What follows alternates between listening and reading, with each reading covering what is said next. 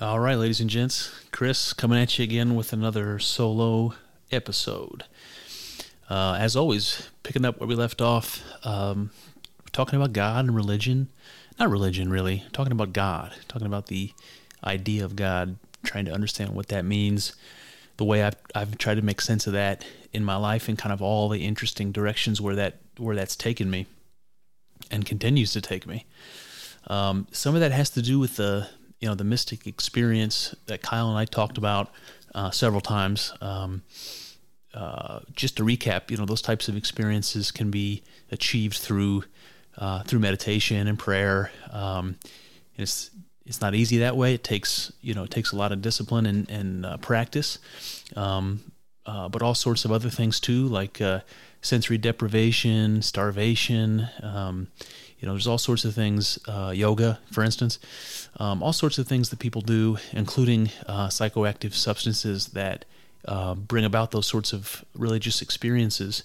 Um, and that's been really, really challenging for me is trying to make sense of that uh, experience because it is something that feels like it has meaning to it.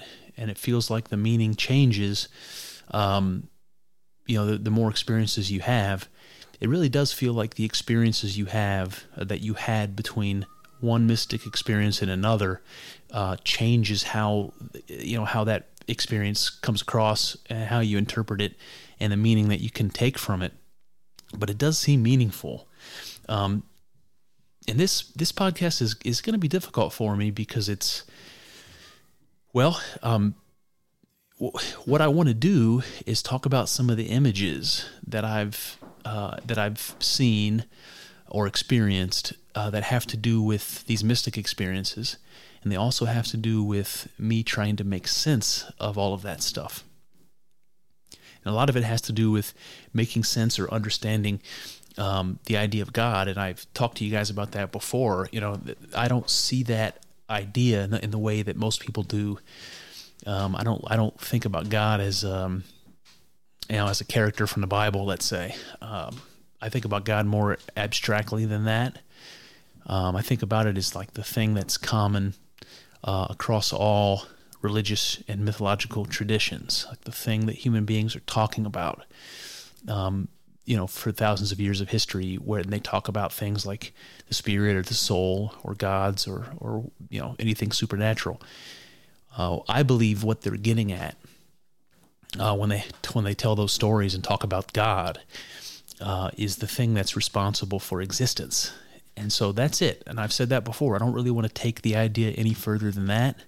I don't think there's any reason to dress up the idea of God in any particular uh, religion or any particular culture or any particular time for that matter. Uh, I think that the phenomena that uh, you know that created um, existence, whatever that was.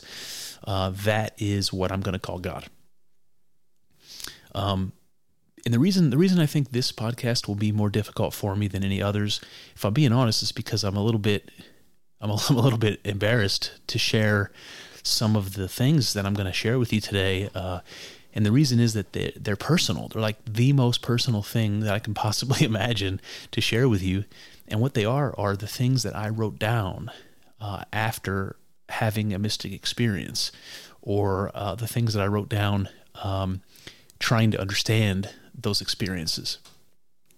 And one of the things that I asked Kyle about the other day, and we brought up, like, you know, cursorily, we brought up a few times, is the idea of thinking in images. And that some people will, when they think of a concept or, or a memory, um, they'll think in images. And other people don't. They think more in ideas, more in words. Um, so there is there does seem to be a difference in how people how people think about things and sort of what what it is in their heads that they're referencing when, when they have an idea or a thought or a memory. Um, the other thing that's related to that is that these images that appear, um, you know, we, we see them in in dreams and in dream interpretation. So people like Jung and Freud and those uh, psychoanalysts will talk about that and that the images in these dreams are meaningful, you know, for the individuals that are having them. But they'll also talk about, and this is going to be more Jung than Freud, but they'll also talk about images that we see in myths. um, and that they are rooted in these um, you know these these archetypes that uh, that are very similar to the things that people see in their own dream images uh, and, and things people see in revelations like the kind of crazy stuff that you know that gets talked about from like the book of Ezekiel let's say um, weird images of like you know creatures with multiple faces, the faces of animals and, and humans, the wheels within wheels. You know, these are the kind of images that get talked about from Revelations, like, you know, from the Bible, let's say. But they're not at all dissimilar from what people talk about experiencing in uh, psychedelic experiences or mystic experiences. Um, so what I want to do is talk about some of the images that I'm that I've been sort of toying with, and I don't know what I can make of them. I, I think I want to do I want to do what Jordan Peterson does, what he recommended, and that is that when he has something to say, that he, he wants to be able to talk about um, a problem that he's struggling with. So he can talk through what he thinks about it, um, but also maybe um, just talking about it out loud will kind of help him think about it out loud and maybe come up with other, other thoughts that, that he hadn't come up with before. So, what I want to do really is try to solve the problem a little bit more. And by doing that, I want to kind of go through the problem as I've developed it through these different types of mystic experiences. Um, and it's not easy to do. It's hard. It's like, um, you know, an image. An image. I mean, it's one thing to talk about what you see there, um, but it's a quite another thing to try to make sense of it you know what do the images mean? What are the relationships of the different things in the image uh, to one another? Are there is there meaning there? If the image changes is there meaning to that? Uh, what what's associated with those pictures in your mind? What what does it make you think of? You know these it's a it's a really difficult process to try to try to piece together the meaning that might be there. Um so so that makes me think of something that that maybe will be a little bit of a theme. And i brought this up I think once before, but there's a passage. Um, there's a passage in the Old Testament that's talking about uh, Jacob, um, the character Jacob. So again, I don't know the Bible inside and out, uh, but I'll tell you what I recall about Jacob. Jacob is the gentleman whose story has to do with uh, Jacob's ladder. You guys maybe remember that. So this was uh, Jacob in the desert, the wilderness, and he he set up a tabernacle, which was just a, basically a pile of stones that he set up to pray uh, to to God, and uh, he anointed the stones, and he actually fell asleep using the stones as a pillow and in his sleep he saw the sky open up and there was a ladder coming down and the and the angels were going from heaven to earth and from earth to heaven up up and down this ladder. So that's that's Jacob. That's the guy I'm talking about. Um, and the story that I have in mind though it, it, it's one where Jacob encounters somebody um, and he's wrestling with this somebody. Um, so just imagine, you know, he, he, Jacob's met a stranger in the in you know in a strange land, and he ends up fighting with them. And, I believe the word that's used is wrestle, but you know, it's I'm sure a translation of a translation. So he's fighting with this with this character, um, and he won't give up, and he's struggling and struggling and won't give up. And eventually, uh, the person he's struggling with just reaches down and touches his hip and sort of dislocates it just by touching it. And then the fight is over. And at that point, the person who dislocated Jacob's hip reveals himself to be supernatural and he says to Jacob that he struggled with God, that when he was wrestling, what he was doing was wrestling with God. And because he didn't give up, he was given uh, he was given an honor, and the honor was to change his name uh, from Jacob to Israel. And of course, we know that Israel is the name of the Jewish people, so it's from it's from Jacob where uh, you know the Jewish people kind of um, kind of originate from. So that this is the story in the Bible, uh, the reason I bring this up is because the idea of Jacob wrestling with God, it sort of feels like that's what I'm doing here. You know, I'm going through these images that came to me from from my unconscious, let's say. They came to me from some place I didn't I didn't I didn't think them up. They just came to me, these things. Just like a dream. Um, you know, when I read them to you, you know, it's going to be kind of like um, kind of like poetry in some cases. That, that's what I mean when I say it's really personal. It's basically me speaking my thoughts from my heart in the way that they occurred to me in the throes of that experience or, or, or shortly afterwards, that mystic experience and trying to trying to relay the meaning there, and it's not easy to do. So there are places where it comes across um, jumbled, and I'll do my best to explain. Um, but again, remember, these are things I'm saying that I really don't entirely understand. And, and I think that's kind of what I'm getting at with these interpreting of these images, you know, images that come to you in your dreams or come to you from a, from a mystic experience or whatever it is, that these images come from somewhere, you know, some some part of you that you're not that you're not in control of, that you're not aware of, uh, and I would call that the unconscious. I, I might call that God. So you're getting these images that have meaning, that are telling you something that you don't quite understand. And all you have are these pictures. And all you can do is struggle with these pictures. You can pick them apart, you can beat them and beat them and beat them until they reveal their secrets to you. And just like Jacob, we're not going to be rewarded unless we don't give up. We have to keep we have to keep trying. So hey, that's what I'm doing today. I'm gonna I'm gonna continue to to beat these things until I can extract the meaning from them. Um, I'm not I'm not really sure where to begin, but I pulled a quote uh, from my notes, and I've been keeping these notes. I have hundreds and hundreds of pages of notes uh, that I've kept over the years, and it's any it's it's a lot of times those ideas, those epiphanies, those like great ideas that occur to you, or or something that uh, you know you piece something together for the first time, and just for a second you're like, eureka! And if I don't if I don't write that down, I'm gonna forget it, and I may never think of that thing again. So I've got to write that down. So I started doing that, and I've and I've got these notes um, that I can rely on. And a couple years ago, I wrote this note, and it says this. It says the ecstatic experience that you're chasing is revealed differently in each experiencing. It is not the sensory particulars of the experience that's important, but the message and the meaning it delivers. And the message seems to be something like this I am the flux of infinite consciousness that is simultaneously myself and all other things. Okay, so that goes back several years, but it gives you some idea of the problem that I was struggling with. It's basically always been this trying to understand what God is uh, and trying to understand what my relationship is to God. So if God actually exists, then I want to know what does that mean and what does that mean to me? Okay. So the couple, the first couple I have on the list are not particularly um, visual. And so I, you know, when I was talking to Kyle before about mandalas and Carl Jung and some of the um, the art uh, from Buddhism and Hinduism that shows these mandalas and how they compared to these images that Carl Jung's uh, patient was was drawing uh, during her therapy over like a 20 year period, and it's really interesting to see the comparisons between these religious images that have been drawn for for you know hundreds and thousands of years, let's say, um, to this woman in basically modern day, you know, in the in the 1950s or something, that is uh, that is drawing these images from her from her um, unconscious, you know, their dream images or their spontaneous fantasy images, and she's drawing them, bringing them into Carl Jung, and he's looking at them and saying, "This looks an awful lot like these mandalas that we've seen for thousands of years in the East." And that we see, you know, in the West in uh, in alchemy and, and, alchemical symbolism and imagery.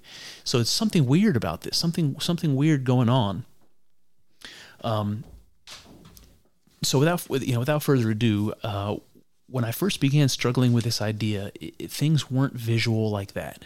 They weren't visual like the mandala or like the images that I was talking about Carl Jung's patient drawing.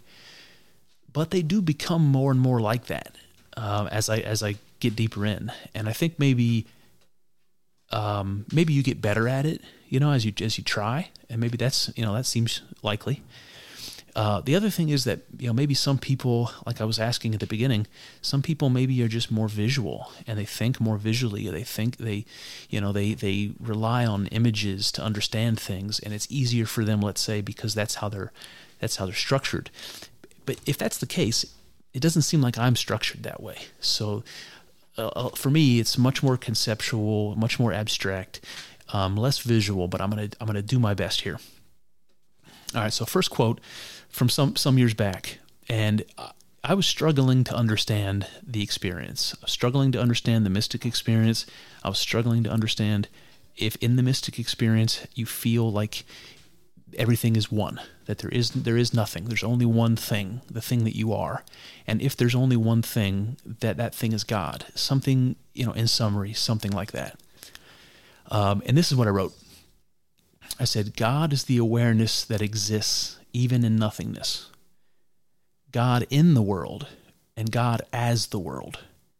God experiencing itself. Okay. So that's it. So in that in that little tidbit um, what I what I have here is the idea that there's awareness or consciousness even in the absence of anything physical, even even in the absence of any you know anything in the world. So even if there wasn't a world, uh, there's still there's still consciousness. So there's some some intuition like that. And the next part that says God in the world and God as the world. Um, you know what what that's what that image for me comes to mind is like I'm picturing like a little snow globe, and there's a person sitting in that you know in that snow globe, and I'm trying to understand the globe and the person is one thing. So this is sort of the image that I'm seeing: God in the world, but also God as the world simultaneously. And then I added God experiencing itself because there is something about consciousness that seems to be important with that. And again, in the mystic experience, you understand existence, reality to be to be one, to be one thing. There is nothing else. So so if God is experiencing anything, he's experiencing himself or itself, let's say. All right, so fast forward a little bit. Here's another one. And this is similar, but it's it seems to be me struggling to understand God as personal, you know, because my consciousness is personal. You know, I, I think of myself as a unique individual. Um, God, though, doesn't seem that way. He seems like, uh, you know, if, if God exists, that, that idea seems to be some universal concept. It's not something that is, is personal or individual. It's, it's universal. So I'm, I'm struggling with that. And here's what I wrote I am an experience, a personal experience, the experience of being me, an experience of being being. So that's sort of the flow. I am an experience, an experience of being me specifically. I am I am the experience of being me specifically. It's not just any old experience, it's a very specific experience. It's the experience that only I can be.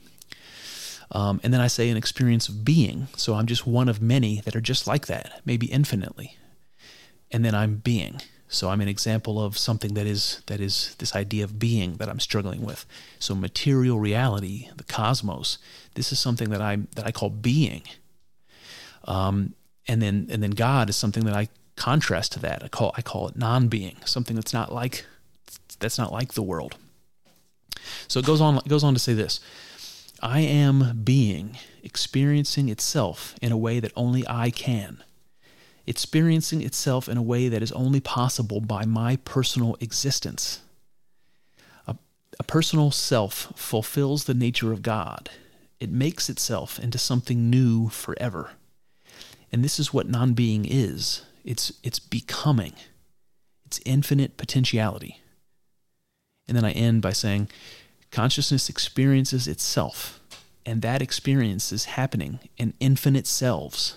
So so earlier, you know, I talked about um, I'm I'm as you know understanding myself as an experience, um, and that that experience is happening in all the other people that exists and all the other creatures that, that are that are living, and maybe even in all the things that aren't living, maybe even in all the atoms and and you know uh, elementary particles that make up the world. That all of these things are having um, that their existence is an experience. So it's trying to understand um, consciousness and experience kind of as one thing. So it, these two examples are me struggling and struggling to try to understand God and man and how that makes sense. Um, and really that that's all in the context of the mystic experience where you where you feel one with the universe and you have that law that whatever you figure out whatever truth you can figure out from that experience it has to accord with the one law the truth that comes from that mystic experience that says everything is one. All right so things start to get a little bit more visual from here. Uh, there's a couple instances where i was playing around with the idea of a mirror or a reflection and of struggling with understanding what that reflection means. So, so here's the first one. Um, and this is really the most indicative of the mystic experience. So I'll, I'll, I'll put some emphasis on this one. The consciousness that I am is in every atom that makes up the universe. Consciousness is God looking out at God. God looking at himself. The universe is the reflection of God. Existence is the proof of God. It is God. Okay, so that's one. That's one item.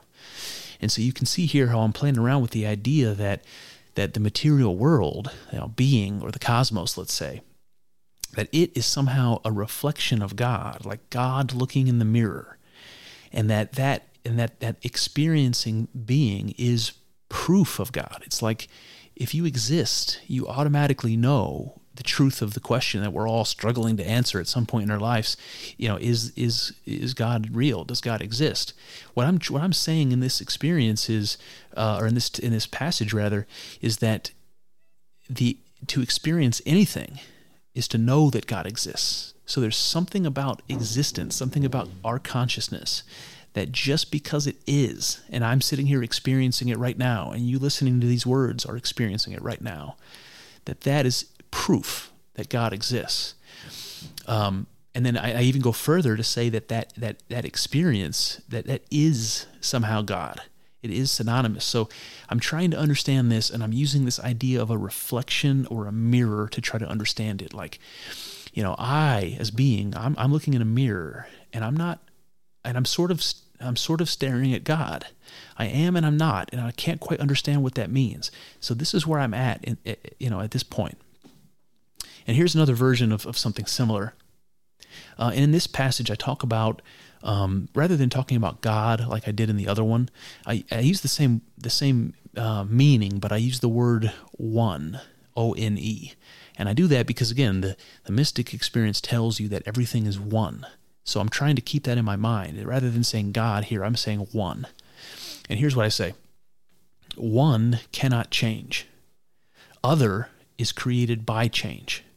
Okay, so before I go on, I have to explain other. I was making a, a, difference in my mind, a distinction between one, that's God, and, and other, which is being, which is everything else. Anything that's not God is other than God. So that's what I'm going to call other here.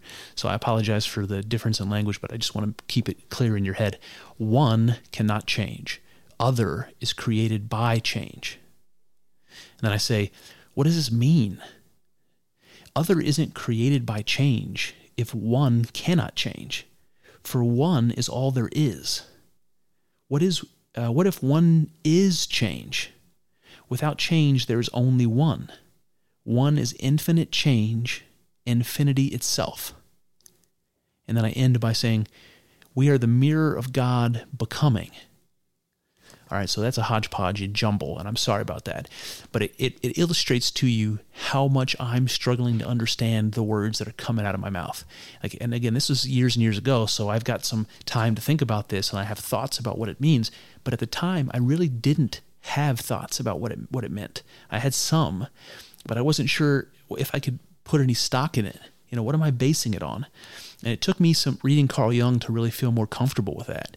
You know, to to think about things like if these words are coming out of my head, and even if I don't understand them, uh, it seems to me that um, that I can, um, you know, all of the context that I need to understand those symbols, those images, I already know.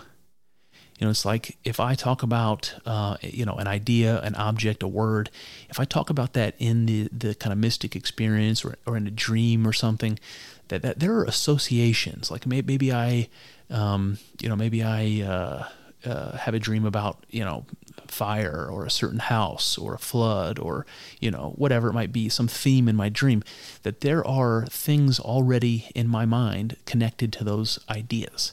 And if i explore the ideas and, and words that are associated with the images in the dream that that will help me to understand what i mean by it.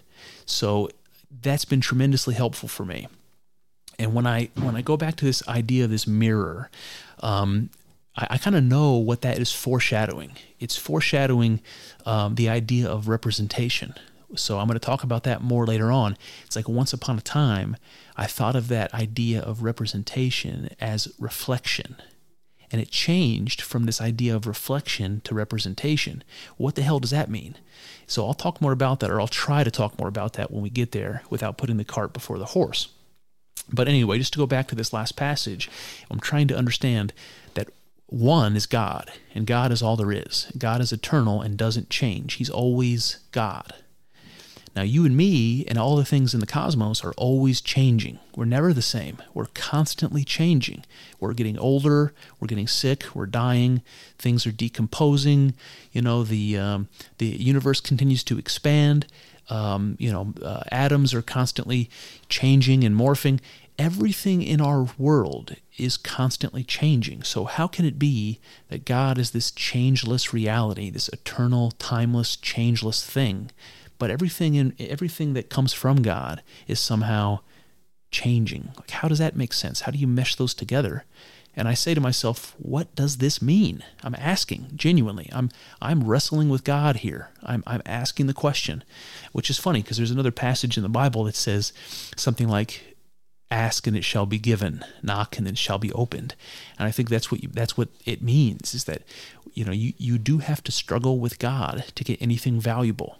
And that might be struggling with yourself like I'm doing now, struggling with my uh, with my understanding um, thinking about these images and meaning and struggling and struggling and struggling and waiting for that understanding to come to me.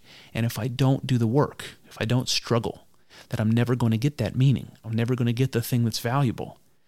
Um, and you might think about that in another context, like um, like I used to be, uh, I used to be 300 pounds, and uh, most of my life, most of my adult life, big fat guy and decided I had to do something about it eventually. And I started struggling against God.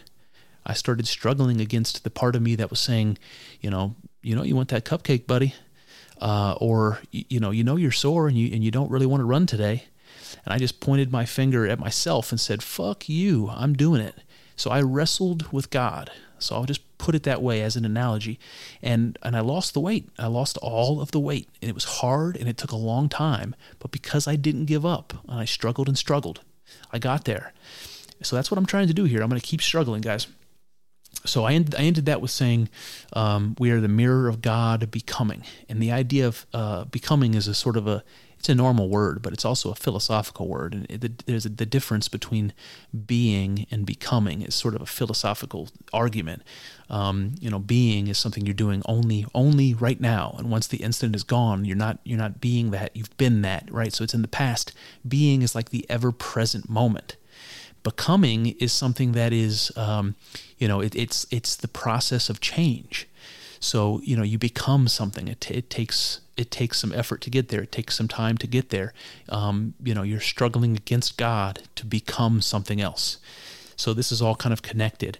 So the idea of um, everything changing and God being constant, that the idea that those things don't mesh together, I'm, I try to I try to merge them together by saying, what if one is change? So I'm saying, what if God is change? And what and what I mean here is something like this. If if if I'm understanding God as something that's just constantly transforming, and then I say something like God is the unchangeable reality, the timeless, eternal reality, there's really nothing inconsistent about saying that the timeless, eternal reality is something that's always changing. And what's consistent about it across time is that it's always changing. So the, the, the timeless, changeless thing is that thing that's always changing. So what what's changeless about it is that it's always transforming. It's the thing that always transforms. So if you look at it that way, suddenly it, it completely meshes with the idea of the cosmos as this ever changing process. So, this is again, this is where I am talking about mirrors here. All right, so going forward, it changes. It, it, it moves away from mirrors and it starts to get into things like like vibration, sound, and then and then like I'm gonna I'm gonna say dancing, but it's like responding to the sound. It's like there's a sound and you're responding to it, and that again I, I sort of think of as as dancing, and I use that word. Um, so here's one example of that. I say I'm experiencing an audible buzz. It feels like wind through the trees, but nonstop, like it's always there but we learn to ignore it. It's like constant static everywhere in the background, like cosmic microwave background radiation. The buzz is a harmony, a frequency. Seems important and feels so peaceful, like the universe is vibrating on this frequency. Every atom in my body is responding to the vibration. Every atom is dancing to the music of the vibration, and the dance is existence. Reality is pouring from the sound, and the sound is eternal. What causes the buzz? And that's it. So that's that passage. And so you, you kind of see what I mean. It, it does come across as a, as a kind of like poetry and, and like like Jordan Peterson always says, you know, it's the creative people, you know, the people doing creative things that are the, on the vanguard of, um, you know, of, of, of being. They're, they're, they're the people trying to bring new understanding and new things into existence. And they're just sort of surfing right on the edge between the known and the unknown. And so much of that is, is unknown it's hard to talk about. It's hard to hard to conceptualize and make sense of. And one of the ways that people do that is through artistic expression, like making a painting or drawing, um, and, and, poetry also. And so I'm not trying to do poetry, guys. I'm not trying to. Um, so I, you know, I'm not going to apologize for it. It is what it is. But this is what I meant about hesitating to bring all this to you, is because I'm just going to sit here and read what you know sounds like you know teenage poetry or something. But in this in this passage, you know, I'm not talking about a mirror or or a reflection anymore, but instead I'm talking about experiencing a, a, a vibration. It's something that I initially I felt like I was hearing it. Uh, whether that was the case or not, you know, being in this mystic experience is hard for me to to say in hindsight. But I definitely seemed to be hearing something, and then it was like the sound began to well, it's like I began to feel the sound. And you guys know that. I mean, you ever been into a, a car uh, with bass for days, and somebody puts on that puts on that hip hop song and cranks the bass up and cranks the volume up. You know, you know what I mean. You can feel the vibration, and this is how it felt. It was like I heard it, and then it just it, it just suddenly started to permeate my body and then i could feel the vibration in my fingertips. I i had like sweaty clammy palms at the time. I could feel it almost seemed like the moisture like the water molecules were vibrating on my hands and i could feel it. It was very strange. And i made the connection between this buzz to the to the image of static. And i said it's like constant static. So you can imagine that buzz and you might you might imagine like uh, turning on an old TV, an analog TV with no, you know, with no um, signal, and you're just sitting there. You're looking at the snow, the black and white, shh, and you can hear that buzz. You can hear that constant staticky sound. So it's something like this that I'm that I'm imagining, and I say I say to myself that it's in the background, like it's always there. And, and then I make this remark that it, it, you know it reminds me of the cosmic microwave background radiation so again, this is one of those things where in my mind I think, you know, I'm hearing the static, I'm getting this idea in, in my head, and one of the associations that I have to this sound and this feeling is this image of static. So we're getting a little bit more visual now. We can see the static. And I remember seeing uh, a map, and you may have seen this before, but there's like a map of the radiation in the observable universe. So, like physicists, if you watch like a physics documentary or a space documentary, you know you're likely to encounter this image, and it's like an egg-shaped image, and it shows uh, all of the light from the radiation that we've been able to uh, record and all across the cosmos, everywhere that we can see. And what I mean is, we, we can't see any further than light has time to travel. So there's a space beyond what we can see in space. Um, maybe it's infinite, and we can only see what we what we can see. And so this is a map of what we can see, and it corresponds to what people think the Big Bang left behind. So the idea is, you know, the world was created from uh, an infinitely dense kind of point and it expanded rapidly and in a burst of energy. And all of the energy and matter got created during that explosion and all the heat and energy that evaporated as the as the uh, cosmos expands left a mark. And that mark is this background radiation this cosmic microwave background radiation. And this is what comes to my mind when i get this idea of static. So i, I mean i can't think of anything. It's like I, I got this image of static, and I could instead have a have a relation in my mind of watching you know TV when I was a kid and turning the channel on on the analog TV and getting static. I might have just said that's what popped in my head. But that's not what popped in my head. What popped in my head was the cosmic microwave background radiation, specifically. So here I'm talking about it could be a mundane thing, static, but it's not. In this case, I associated it with the with the event that that caused the universe to be born, the Big Bang. So my that's where my mind goes. And I think that's important. I also say that it's it's it's important. It seems important, and that it's and that it's peaceful.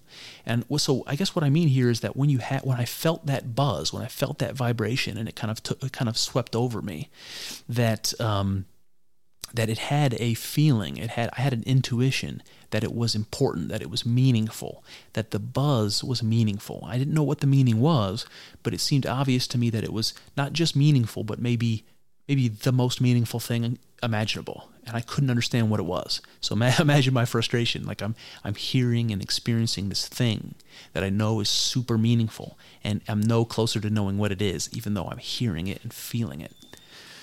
Um, and then again, I said, as I said, every atom is dancing to the music of the vibration, and the dance is existence. So I think this is maybe what's the most important from this this image here is that I'm picturing this vibration is like all of the atoms that make up my body and the clamminess in my hands and all, and you know everything that it's vibrating, and I'm feeling this vibration and the the molecules and the uh, atoms and and the cells in my body and all of this stuff um, it's it's it's dancing. It's it's animated by the buzz. So it's like it's it's being brought to life by this buzz that I'm feeling. And what what comes to my mind right now is like a you know I hate to be uh, morbid, but I'm just picturing like a cadaver, like a dead body laying on a table and uh, you know the uh, they're doing what they, whatever they do to dead bodies. But imagine like hooking up electrodes to that to that body and sending electrical impulses into the brain, let's say, or the or the spinal cord, and you might you might see the arms move, you might see the lips move, you might be able to make the body make a noise. You know, you, you might be able to animate that body with this electricity a little bit, uh, but but it's not alive, right? So that that's kind of what I mean is like this buzzing is animating the cells and the atoms. It's like whatever it is that causes them to be alive, whatever that means in this context, I'm not sure, that it's coming from the buzz. Whatever this buzz, this frequency is, is animating everything, it's bringing it to life. And so I have this idea of dancing, and what sticks out in my mind about dancing is that, you know, in general, dancing is something that takes a partner, it's something you do with somebody else. So to dance is not something generally we do alone. And so the idea that I use the word dancing here in this context makes me feel like there's more than one thing to be considered here. Um, and, and, I, and I can't help but imagine that that is uh, the type of dynamic between God and man or between being and non being that I keep talking about. That this relationship between them is some sort of a dance and that dance is what animates it's what it's what makes things exist. It's what makes them alive. So again um, very very hard to understand. You can see i'm struggling to understand it. That's kind of what i want to, to get through to everybody. Uh, it's it's not easy. It's something i'm struggling with. So I go from um, mirrors and reflection to this idea of dancing. And it continues uh, like this. Um, I say, everything, myself included, is dancing with energy, with fractal shapes eternally, animated by magic and the magic itself. Why fractal geometry? To illustrate infinity in action. Infinity being and forever changing, and yet one nonetheless. Okay, so I'll stop there for a second. So here, here I introduce the idea of fractal shapes, and that's because in this particular instance, in this particular mystic experience, this is part of it. It's this idea of uh, patterns that repeat infinitely, and they repeat at different levels of scale. So it's like it's not just a repeating pattern it's a pattern within a pattern within a pattern within a pattern it's not like you know it's not like stacking the same patterns side by side it's like layer, layering them over top and within one another um, forever. Something like that. Like this is the idea of these fractals. And kyle and i talked about this uh, when we when we did our psychedelics episode or our mystic experience episode where we talked about how often these fractals come up in um, in religious uh, symbols and imagery and in, um, uh, in in these sort of mystic experiences. Um, and that's what and that's what that's what that fractal represents. It, you know, I've given examples before, but you know, if you ever look at the branches on a tree in the winter when there's no leaves on them, and you just see larger branches um, turning into smaller branches forever. And if you look at them kind of overlapping each other, if you kind of lay down on the ground underneath the tree and you look straight up, then what you see are these veins that are just sort of layered branches, you know, underneath one another, over top of one another, smaller branches shooting off here and there. So you end up with a kind of a web. That's kind of what you see. It's like it wouldn't matter if you were further away or closer closer to it that you would be able to see the same patterns at different levels of scale. Um, and, and you could see the same thing in a, like a Jackson Pollock painting with all those dots and drips. And if you zoom in on them, they're just layer after layer of dots and drips. And you could take a square inch of that p- picture and blow it up to the size of the actual picture, and you couldn't tell the difference. Like, this is what I'm talking about when I say that these images are fractal. Um, but this is where it gets interesting. So I talk about uh, dancing again with energy, and uh, and then I introduce the fractals. So this is part of it. I also use the word magic. I say animated by magic. Now in the last the last section, I was talking about feeling like that vibration was animating everything. Um, here, I'm I'm calling that vibration magic, and I think that the reason is that that's how it felt to me. That's how it came across to me in the mystic experience it came across to me as a supernatural force um, that I didn't understand at all. You know, and maybe maybe I can't even call it supernatural. Maybe that's unfair. It's just something powerful and effective that I didn't understand at all, um, not even a little. And that to me was like magic. So that's that's how it came across. Um, then I ask why, you know, why am I, why the fractal geometry? What's the meaning there? And I answered my own question. I said to illustrate infinity in action. And I want to go back to something I said earlier. And again, it's a biblical quote, but it says, "Ask and it shall be given; knock and it shall be opened." So this is something that that you know we hear in the Bible, and and that's what I did here. I'm, I'm basically in the throes of this mystic experience. I'm face to face with the unconscious, let's say, and I ask, why the fractal geometry? And the answer comes to me instantly. It comes to me from me. I'm, I'm answering my own question.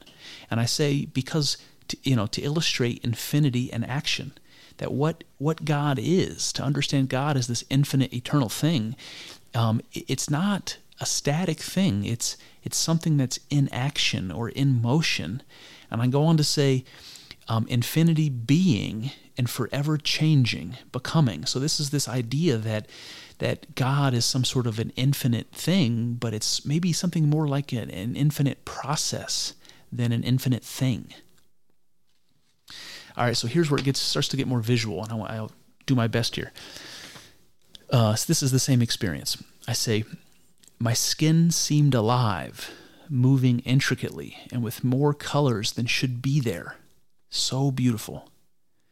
Beautiful, powerful beyond compare. The hair on my arm danced to the music of eternity. And when I flexed my arm, the music of eternity sped up. It flowed from me, and the hair danced more wildly, and the veins lit with color and danced along. And I say, I am all of it, the magic in the world, the world itself. The magic that makes the world flows through me, coming from me. I am the consciousness that gets to be aware, only for a moment, that all of being comes from consciousness. The consciousness that I am privileged to be. I get to be the thing that knows I am. And that's it. That's where it stops. So again, this is this is much harder for me to describe. But when I say that my skin seemed alive, that it's moving and it's more colorful than it seems like it should be, and then I say that the hair is sort of the hair on my arm seemed to be dancing and moving. Um, it did seem to be dancing to some sort of music, and I, and and when I flexed my arm, this dancing of my hair and the colors in my skin all seemed to enhance it. They seemed to get more intense when i flexed it. Like the intensity of my flexing changed the intensity of this experience. And then i say i am all of it the magic in the world the world itself so what i was realizing was that this crazy experience that i was having having that was showing me kind of how magical existence is even in my own body that i was i was in control of it somehow. Like I'm, I'm looking down on my arm, I see this magic happening, and I flex my arm and I see the magic changing. And so I'm making this effort and controlling the magic. And that was the message of this experience. It was there's still more about dancing and energy, but it, it also seems like I'm in control of this of this experience more than I realized. Um, so it's strange, but I think that's what uh, that's what I'm getting at here, or what I was trying to get at. All right, so the uh, the idea of fractals, this kind of just continues. You know, um, the next one here is a little bit different, um, fundamentally different. It has to do mostly because of because it wasn't a visual sensation, but it was an, it was an auditory one. It was something that had to do with sound. So I'll just read it to you, and we'll talk about it. I say, listening to a conversation is a fractal, echoing, magical episode the actors seemingly giving birth from non being into being each time they open their mouths and exude into being an ethereal something that emerged into being from their consciousness. It was the embodied experience of consciousness speaking to itself, not unlike your inner voice, and spilling over alive with emotion. And that's it. That's that's the passage for there. So so again, we see the idea of magic. I use the word magic. I'm talking about fractals, but in this case, it's not visual. And this is weird because I talked about fractals before and I was explaining how it's very much visual. It's patterns within patterns. But I think that's short-sighted and this experience tells me that. Because here here I was I was literally hearing a conversation and the converse the two voices were like were echoing um, it's hard to describe, but it's like uh, it's like almost like every syllable that was said was echoing infinitely. So saying a, a couple of words wouldn't have been wouldn't have been all that overwhelming, but saying a sentence and then having somebody respond to that sentence. By the time you have those two sentences out there, the echoing back and forth with all the syllables was like deafening and you couldn't understand any of it. But it was but it was beautiful to me. So this is what I was experiencing, this this noise but it was melodic it was back and forth it was it did it was intentional and i could in the experience understand it more or less um, but the way i understood this again I'm, I'm observing the fractals in the sound and so again i'm just going to relate the idea that there were patterns within patterns in the sound so it doesn't have to be visual and the other thing here is that um, I talk about these people speaking, and I say that they gave birth from non being, but when they opened their mouths. And so this is interesting, but the idea here is uh, let me go back to the cadaver on the table for a second. Uh, suppose I could send electric impulses down into his uh, diaphragm, vocal cords, or whatever, and I could get this dead body to make some sounds.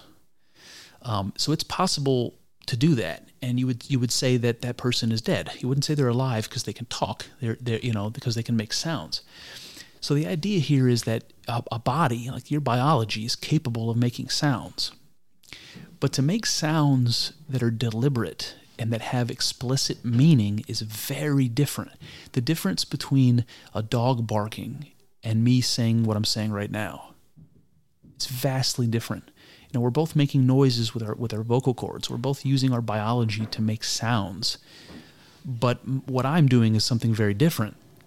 And what I, how I described it here is that the people who were speaking were opening their mouths and exuding into being an ethereal something that emerges from their consciousness. So, so the idea here is that it's not just a sound that uh, electricity, you know, that some natural process is causing to kind of burp out of my mouth. Instead, it's it's ideas, it's uh, concepts, it's images, it's basically meaning that's coming out of my mouth um, and complex meaning. And that that comes from a place that's m- more complicated than just an electrical shock or a natural process. It's coming from some vastly complicated process in my brain, but also in my psyche. Um, it's very, very difficult to understand, and I can't do a great job of explaining it other than to say that when I say that speaking is bringing something from non being into being. What I mean is that the that the thing I identify with, my psyche, I, I honestly believe that for me and for you is is God. And that I don't really believe God exists on a plane that's outside of this material world necessarily. I do believe that this material world is only a part of God. Um, but what, what, I am saying is that we are the part of God that gets to be in the world. And when we open up our mouths and speak, that it's God speaking through us, that it's it's the unconscious speaking through us. And if you don't if you don't believe that, if you if you kind of recoil at that idea, um, think about think about your dreams again. You know, think about those thoughts and images that you don't understand, like the things I'm talking about right now that, that exist. They pop in your head, they come to you from somewhere, you don't know where. That's what I'm talking about. I'm talking about the unconscious. I'm talking about uh, that dark place that we don't have access to that constitutes the rest of reality. You know, our being is part of it. The rest of it is God. And so, anyway, that's kind of what I have in mind here is that when I open up my mouth and words come out, there's something more happening than nature making an electrical burp from my mouth, but rather something uh, meaningful that's coming from a source of meaning, and uh, that that doesn't that it's not clear that that's me. The source of meaning is me, especially when the thoughts that are coming out of my mouth I don't understand. How can I possibly say something that I don't understand? This is what I'm getting at. All right, next. So, the next couple are going to start to introduce um, kind of a shadowy figure, and this is something I don't really I don't really know where it originated, but um, it does appear in the in the um, mystic experience, and I'll give you the first taste of it here. Here it goes. I say, uh, "There is smoke or substance to the air around me. The light is like smoke in the air, both far away and touching my face." I close my eyes and find myself in a pink, white, and red space seemingly mirrored, fractal on all sides, up, down, left, and right. I think the image I'm seeing is a faceless baby inside a womb. Suddenly, I see a geometric grid that shifts into ever more condensed, kaleidoscopic shapes until it becomes a pattern uh, that shifts color randomly. I look at the small part in the center and I find myself sucked into the fractal pattern. It spirals deeper and deeper. It doesn't seem to have any end. The deeper I go, the more I feel. As I stop resisting and embrace it, I feel overwhelmed and in awe of the absurdity of what I'm experiencing. I cannot understand what it is or what it means. I keep smiling and laughing and asking, What? I go deeper into the fractal. I feel as though the place I'm in is conscious, or that there's another consciousness present. I ask the pattern, What are you?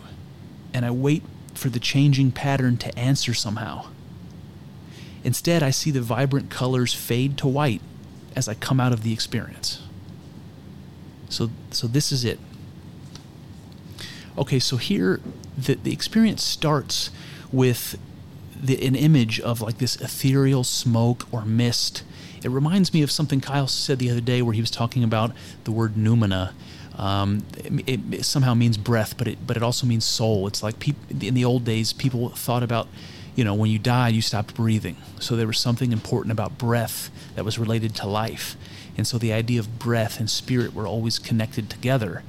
Um, and so that that's what I'm talking about, like this smoke or this substance is in the air that I can see it. So it's like imagine something that's probably around you all the time, but it's invisible, and suddenly you can see see what you couldn't see before. And th- to me, this is what it was. It was like I was seeing light, I was seeing air, and it was like this smoky, opaque, misty stuff floating all around, and I could see it close up, like right in my face, but I could also see it in the distance. It was like not clear to me if it were near or far or both. And I do think there's something important about that the idea of something that's both near and far, because it reminds me of trying to understand myself as, as God and man. That it's also man, you know, that's something that's near, it's down to earth, it's something I understand. And God, that's something far, something I don't understand, something vastly, vastly far away from me. At least that's how it seems. And that's that's part of the image here is the smoke, the air, the light. And when I talk about when I talk about closing my eyes and seeing myself in this in this sort of pink uh, space, it's like if you can imagine closing your eyes, uh, where you can sort of see on a bright day, kind of the pinkness from your from your eyelids. Let's say you can still see the colors. You're picking up on that uh, even from your closed eyes. Um, so something like that. Um, let's see. Um, Oh, and then and then I talk about um, I talk about seeing a, a, womb, and like like a faceless um, like a faceless creature inside of a womb. So that's the idea is like uh, you know that pink light being inside of inside of flesh, and uh, the, the the picture I'm seeing being being a womb. So I think what might be happening here in this image is um, is actually something like moving backwards in time. And this is kind of a new insight for me, but I'll, I'll try to tell you what I mean. So it starts, we start talking about this faceless image in a womb, and then it turns into these snake like fractal spirals. So we have all the colors moving and the and the patterns within patterns. We've got that illusion of motion that, that comes with the fractals, and with that experience. Um, and then I open up my eyes, uh, you know, then it, everything becomes white and I open up my eyes. So to me, it's like um, I just wonder if we've started in the womb, we've started at like, you know, the first moment of life in being. And then we move backwards into the geometric fractals, into the patterns that are somehow responsible for being, and then into the white. And the white is um, the white is non-being. It's unconscious. It's it's it's the, the place, the origin, the place where everything's coming from. Um, it's the thing that you can't you can't know and so it's just this blank white. So something like that. That's kind of what I think might have been happening here. But I do think it's important that we continue to see the fractal stuff. We also now see this shadow figure, which in the beginning was smoke in the air, but it was also um, in the form of this faceless being inside of the womb. Um, and here's the next one the opaque, translucent ribbon or shadow that moves and undulates and can sometimes be perceived at a distance, and other times so close that my eyes cross trying to focus on it. When I look, but do not try to see, try to make out anything specifically, the ribbon is filled with detail. Looks like patterns, fractal branching patterns. The less I look, the more I see, like the details emerge from deeper and deeper within. And then I say static as potentiality. So that so that's this passage. So again, I bring the idea up of static, which I think is interesting because that comes back comes back into the equation. But but also I have this shadow or ribbon. So I said I, I, describe it as a ribbon here, but I think that's related to what I said before about the light and the smoke hanging in the air. Is that that's sort of what it looks like, but then it kind of turns into these um, turns into these sort of cylinder shaped. Um, maybe rings that are inter, inter, interconnected and they're morphing and changing into one another, but they're also moving on the inside. So you can see there's more to these to these rings um, you know, that's happening inside of it. Like there's like the same pattern repeating inside of it. So there's that. Um, so that ribbon and shadow and shadow creature, I think, are all connected and maybe all the same thing. Um, and again, I'm focusing on it being at a distance, but also very close, like so close to me that my eyes are crossing, trying to look at it. Like, like maybe it's maybe what that's trying to tell me is that the thing I'm seeing is is not just so close to me. It's not just so close to me I can't see it. It's actually me or part of me. So I'm starting to feel like maybe maybe that uh, image, seeing it like it's going to make my eyes cross, is really just me trying to understand that it's not something apart from me. It's something that is me. But when I look up at a distance, I can also see it at a distance. So again, you're starting to see the threads getting put together that if I'm understanding this mystic experience to be a way of helping me understand what God is, that I'm now understanding God more to be both myself and the things distant from myself, the things outside of myself. So maybe maybe both God uh, and the cosmos, something like that.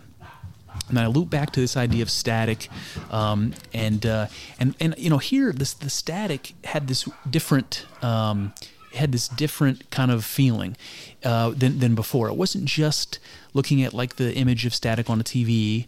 It was like looking at the looking at the shapes of the black and the white random dots on the screen and seeing um, form, seeing images pop up in my imagination, like like looking at clouds and seeing shapes in clouds. It was something like that.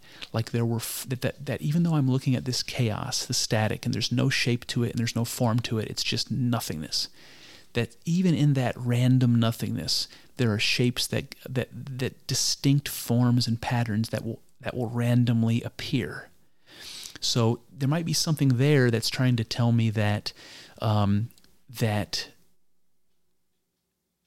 that order or um, form or being, let's say material reality, that it will automatically um, emerge from this from this chaos, from this thing this that I'm seeing as static and I'm thinking about as infinite potentiality.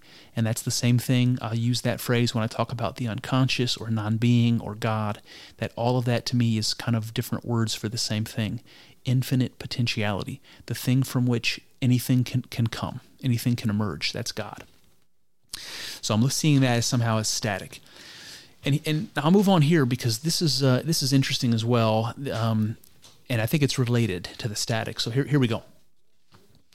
A wall of eyes staring at itself, blinking on and off at random. They ob- observe itself and project within itself the hologram of reality. The hologram is consciousness experiencing itself. This act creates a web, like many ripples in a pond interacting, fracturing and becoming infinitely more complex. The more complex the web becomes, the more potential it has to become something. Something like the network of synapses in our brains. That complexity, that magic, eventually creates matter.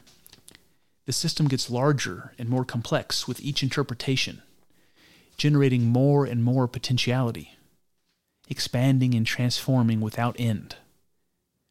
And then I end like this The web of consciousness is so deep the experience that we are is so deep in that web that we aren't aware of how far away from the source we are.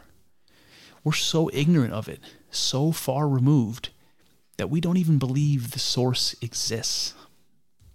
Unquote. Okay, so this this is this was really a trippy image. It doesn't do justice the way what I've written down. And again, guys, I'm re- reading this f- f- to you exactly as I wrote it. Um, so it's it's just getting the idea down. It's not polished or beautiful. So take it take it for what it is.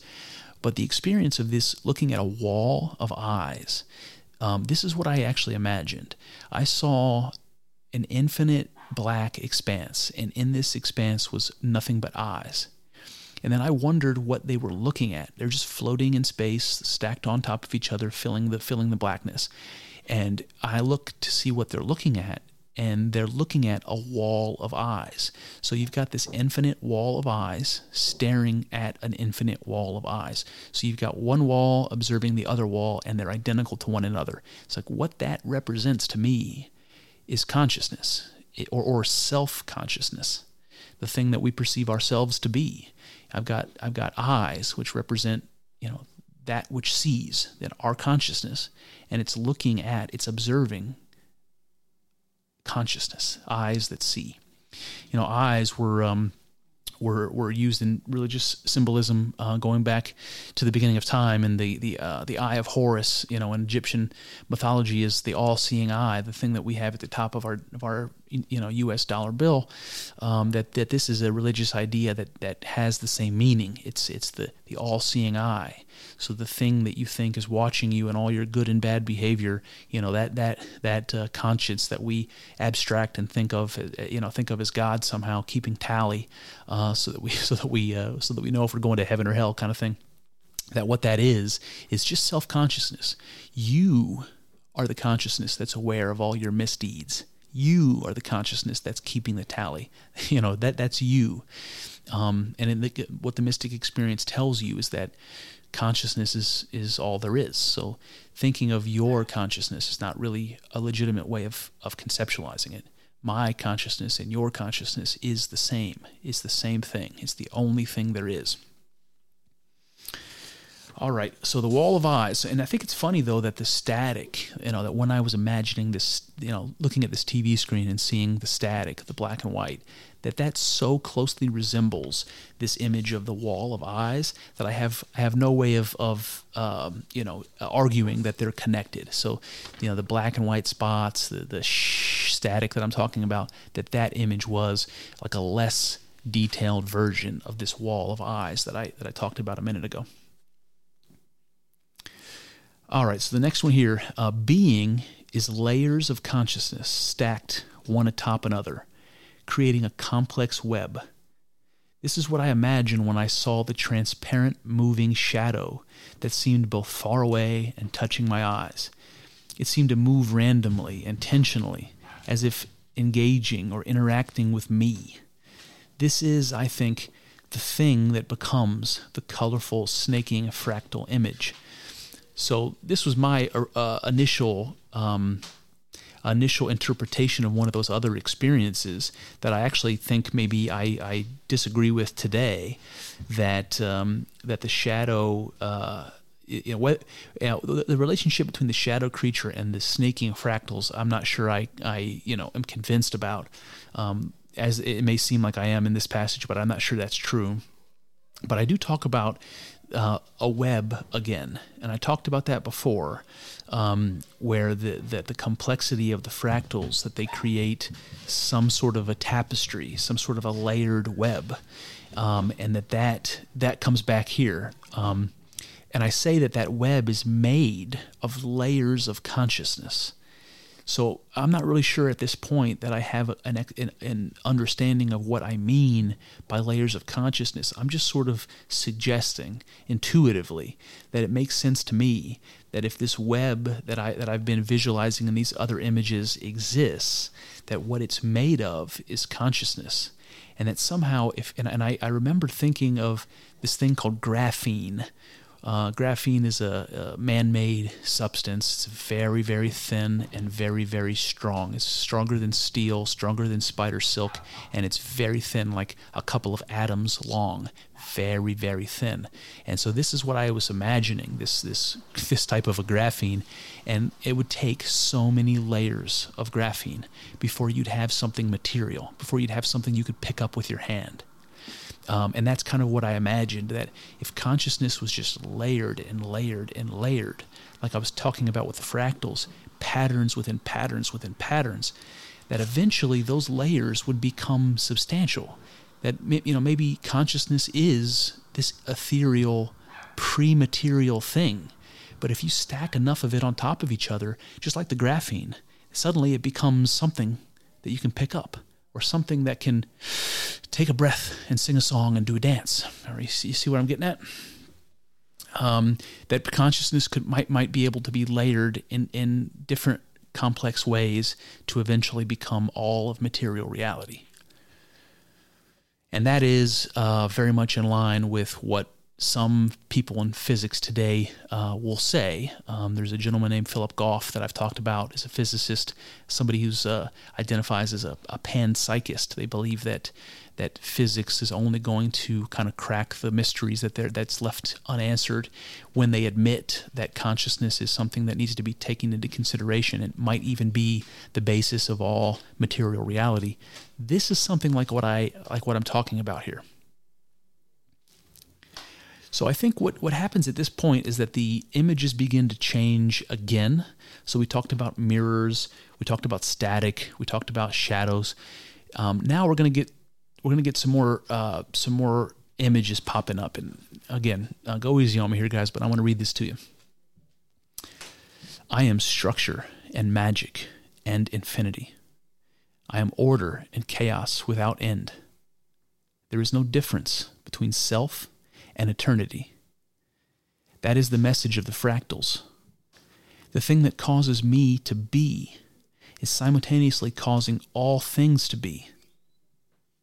Consciousness reflected back on itself in an infinite stream of change forever. This is how consciousness is sacrificial, like the fractal pattern that morphs into forever new forms. Consciousness yields itself to become something new forever. Consciousness changes itself, ceasing to be what it is always, in order to become something new. This is what consciousness does, what I do, what we all do. We are countless forms of God existing together within ourselves, unaware of being one and convinced that we are other. All right, so that's it. So with this one, I know, guys, I, I get that it sounds like poetry to some degree, not not great poetry, but again, um, bear in mind that I I am digging down deep, struggling with the limitations of language, trying to trying to express what it is that that I'm in, intuiting from this experience, and this is the best I could do. I am structure and magic and infinity. I am order and chaos without end. So here, here, this is maybe the first time that I I seem to identify myself with with the magic that I talked about that animates being the, the the thing that's that allows existence to be that allows life to emerge that thing that I was calling magic I say I am structure and magic and infinity I am order and chaos without end. So here, I think the importance is that I'm starting to kind of get over the um, you know that that humble uh, part of my conscience that says you know you can't you can't possibly be considering yourself to be God or consciousness to be God. You can't possibly. That's such a lofty thing to say, and you're such a lowly creature. How, how could you think that? So here I'm finally getting over those objections where the mystic experience has been slapping me in the face, slapping me in the face, saying, I'm, I'm telling you what you need to know. Pay attention. And finally, I say, okay, I am structure and magic and eternity. And so when I do that, um, everything gets easier in the experience. It's it, then I say there's no difference between self and eternity. There's no difference between me and God.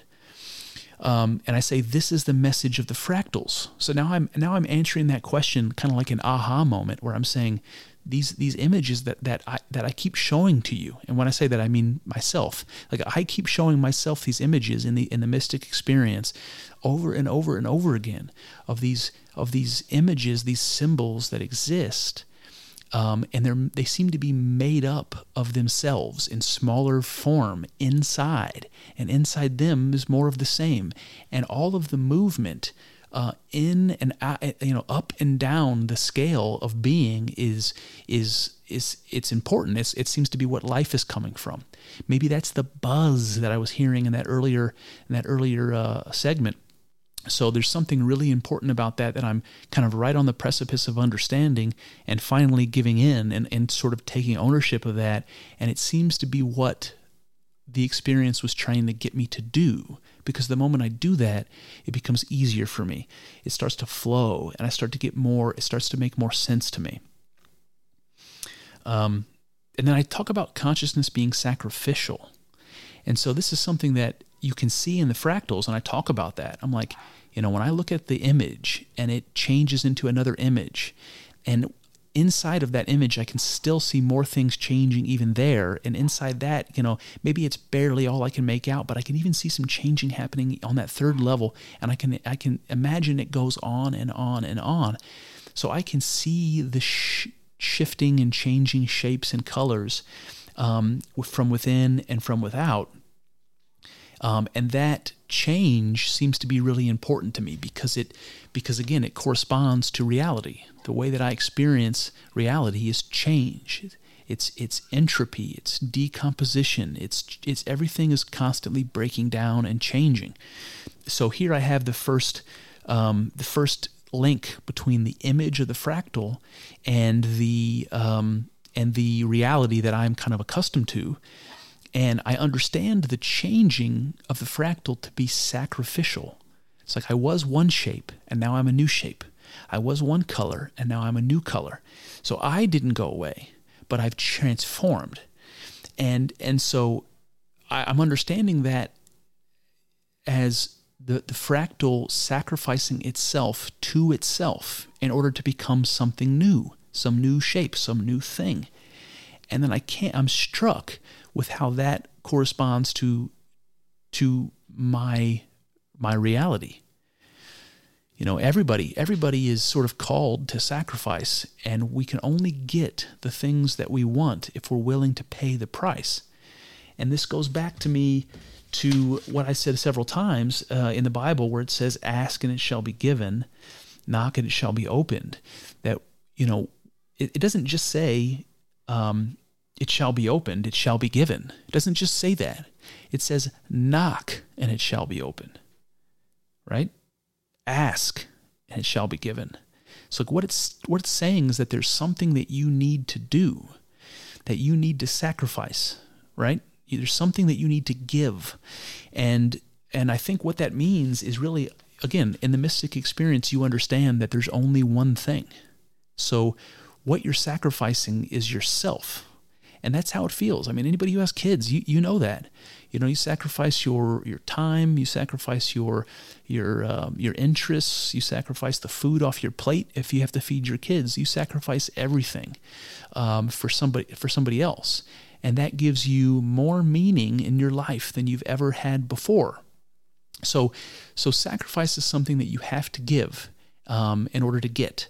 Same thing when, when I was talking to you about, you know, struggling to lose weight or struggling to understand what these images mean.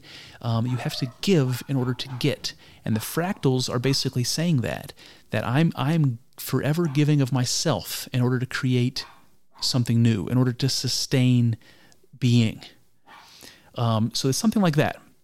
And then I end by saying that we're countless forms of God existing together within ourself, unaware of being one and convinced that we are other.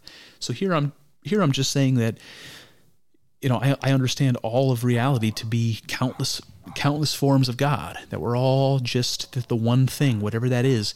And the place that we exist in is also God. We're God running around in God, a pattern within a pattern. Um, and then I say that we're unaware that we're God. So we're this pattern existing in God. We're God in God, but we don't know that we're God. It's this amazing paradox. And it reminds me of something I said earlier about being overwhelmed with the absurdity of the mystic experience. That there was a time where I was in there, I, I couldn't understand anything. It was all topsy turvy. And I'm like, I'm like overwhelmed by how absurd it is. And I think that that's connected. That's connected here. That we are ourselves existing within ourselves. That is absurd. It's an absurd idea. And I think it's there's something important about that. All right, we're getting close, guys. We're getting close to the end. So, um, so here I have another uh, another few um, I'll talk about, and then I want to kind of branch off to talk about a different thing here. But I'll I'll do this quickly. Um, all right, so here's another one. It starts off, I say this another face for that which sees. And then I say, pain, peace. Pain is living, peace is being one. Pain is the self contending with the self. Why does the psyche keep bringing us back to pain? No escaping it, no avoiding it. Why? Because in pain, consciousness con- contends with consciousness pain becoming pain, becoming change. Pain is the impetus for change, and change is the essence of the infinite. And then I say, God is a verb, it is change without end. So this is another another phrase here. Now I've introduced the the concept of pain, which is interesting, um, and I think maybe because what what's going on with in my personal life at the time that maybe I was uh, maybe I was thinking a little bit more about that, but I was also thinking about in, in Buddhism how they say life is suffering. And I kind of agree, you know, you, it's not all suffering, there is there is suffering involved and it's necessary and it's unavoidable. So I do believe that.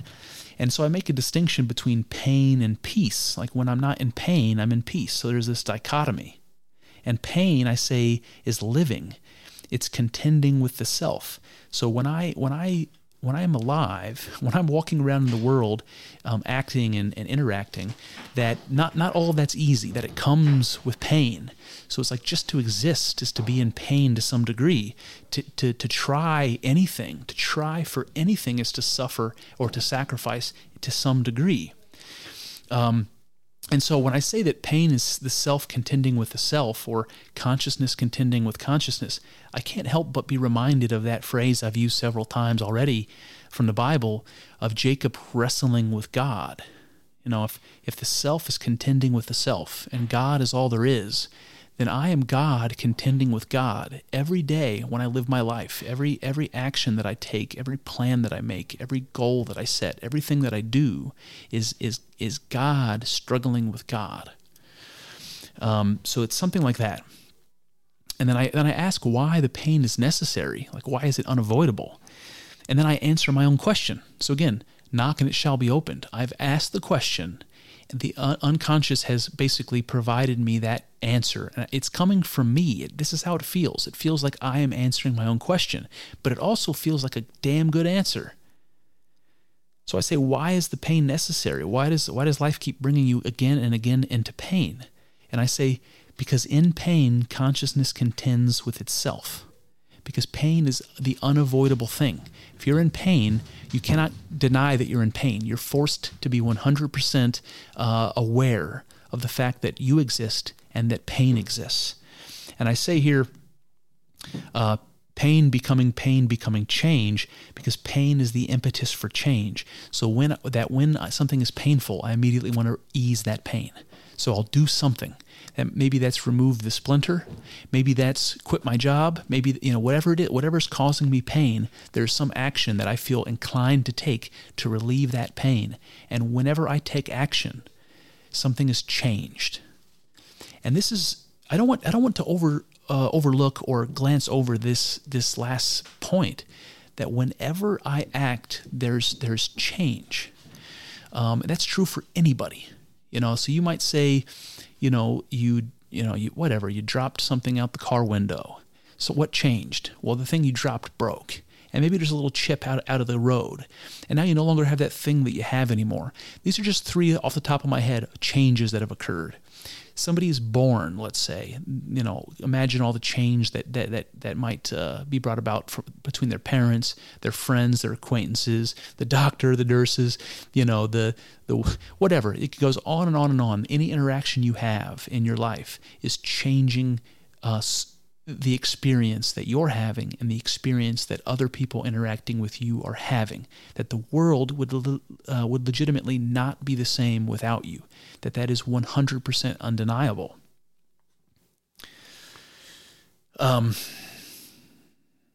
all right well i got i lost my train of thought a little bit but um uh, i'll circle back here on this next one um oh sorry.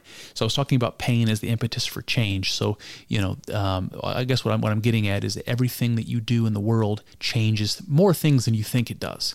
And I guess what I'm getting at is if God is the world, if God is all there is, then our existence and all the things that we do that change our experiences and the experience of others, that's changing God. And so, in some sense, we're God and we're changing God from within. That's the kind of image I'm talking about. Patterns within patterns.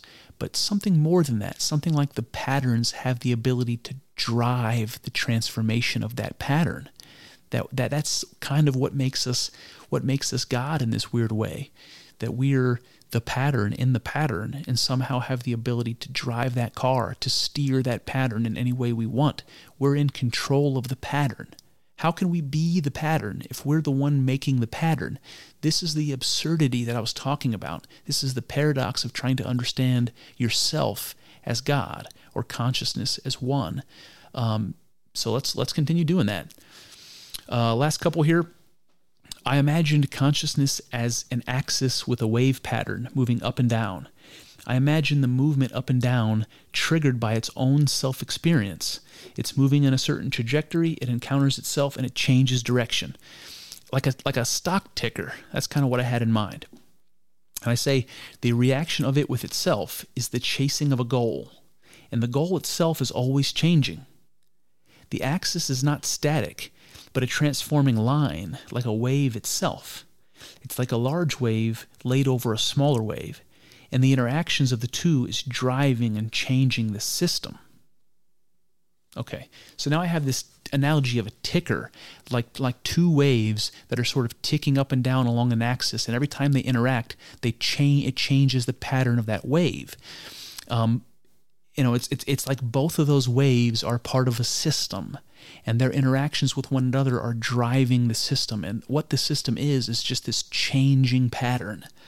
So I understood this as self experience that one wave is is God and the other wave is being. Um, and everywhere they touch, this is the um, you know well maybe maybe I should say one wave is consciousness and the other wave is consciousness. And every time they're touching, that that interaction is somehow creating. Um, it's sustaining the pattern. It's sustaining God it's being what God is somehow, like the engine behind it, um, and it's never ending. Something like that. And again, I'll point out you can see how difficult it is to, to make sense of this these images. Um, and, and I guess that's kind of the point that I want you to see that this is how strong, how long and laborious the process is for me struggling with God here, trying to understand what these what these symbols and images mean when I, when when I encounter these mystic mystic uh, you know experiences.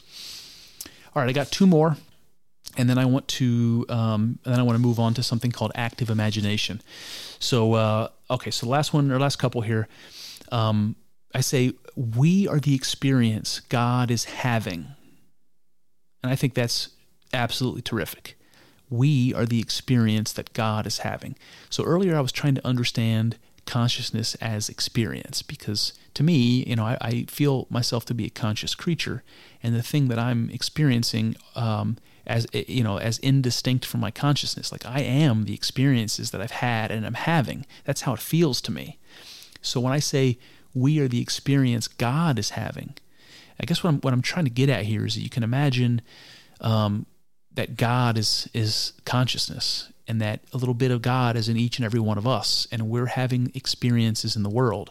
So it's like we're experiencing for consciousness.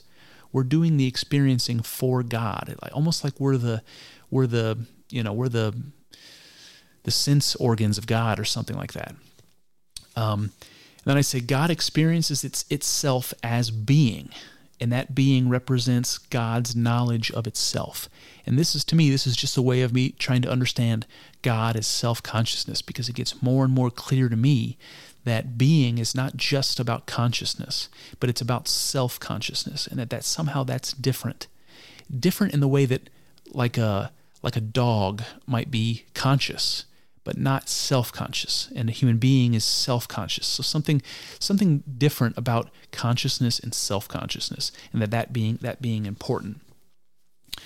Um, and then I say, is it a leap to understand knowledge as data in this context, as information held within a knower, and to suppose a kind of a matrix scenario wherein material reality is a system of symbols that encode the data that is the record of God's self consciousness, something like that. That that kind of imagining a a biological creature like a like a container for consciousness to be something like something like a book you know like it contains like i am um, that I, I contain data you know the experiences that i have had and will have and am having now that these experiences are somehow information about god that exists within god again, very hard to understand. Uh, seems very, very, you know, uh, messy even when I'm saying it now.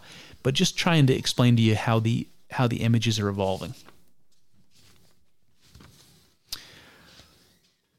All right. Um, okay. So I have this. I have this other passage about um, being. Uh, it's like a. Let's see here. Um, I'll read it to you. I say, I am an experience all, all experiences are experiences of consciousness by consciousness. It becomes by transforming itself, by becoming its own sculptor, by becoming other in being and observing the consequences. Sitting back and observing the Monte Carlo simulation playing out. Being is like a thousand punctures in the fabric of reality, from which consciousness flows through like a raging, roaring river overwhelming experience without end. Every atom, every screaming baby, is another puncture, a vessel through which consciousness erupts with a force unimaginable. The puncture itself is only vaguely aware of exactly what flows through it, what it is, and entirely ignorant of the infinite source of being that pushes hard against the veil of perception, like a monstrous tidal wave begging to pour forth into being. Through being, non being gets to look, feel, taste, and hear infinitely. It gets to be experienced in countless forms, and thereby gets to be infinity. Consciousness gets to be water, for instance, gets to be the gentle, flowing, life sustaining nectar, as well as the roaring, destructive typhoon, and everything in between. But not just that. It gets to be the home of sea life and the sea life's experience of their home. It gets to be humans' experience of splashing and swimming and quenching of thirst. All the varying opinions, relationships, and emotions associated with those experiences as well. To be water is to be an infinity of things in relation to all other things. This is the fractal nature of reality.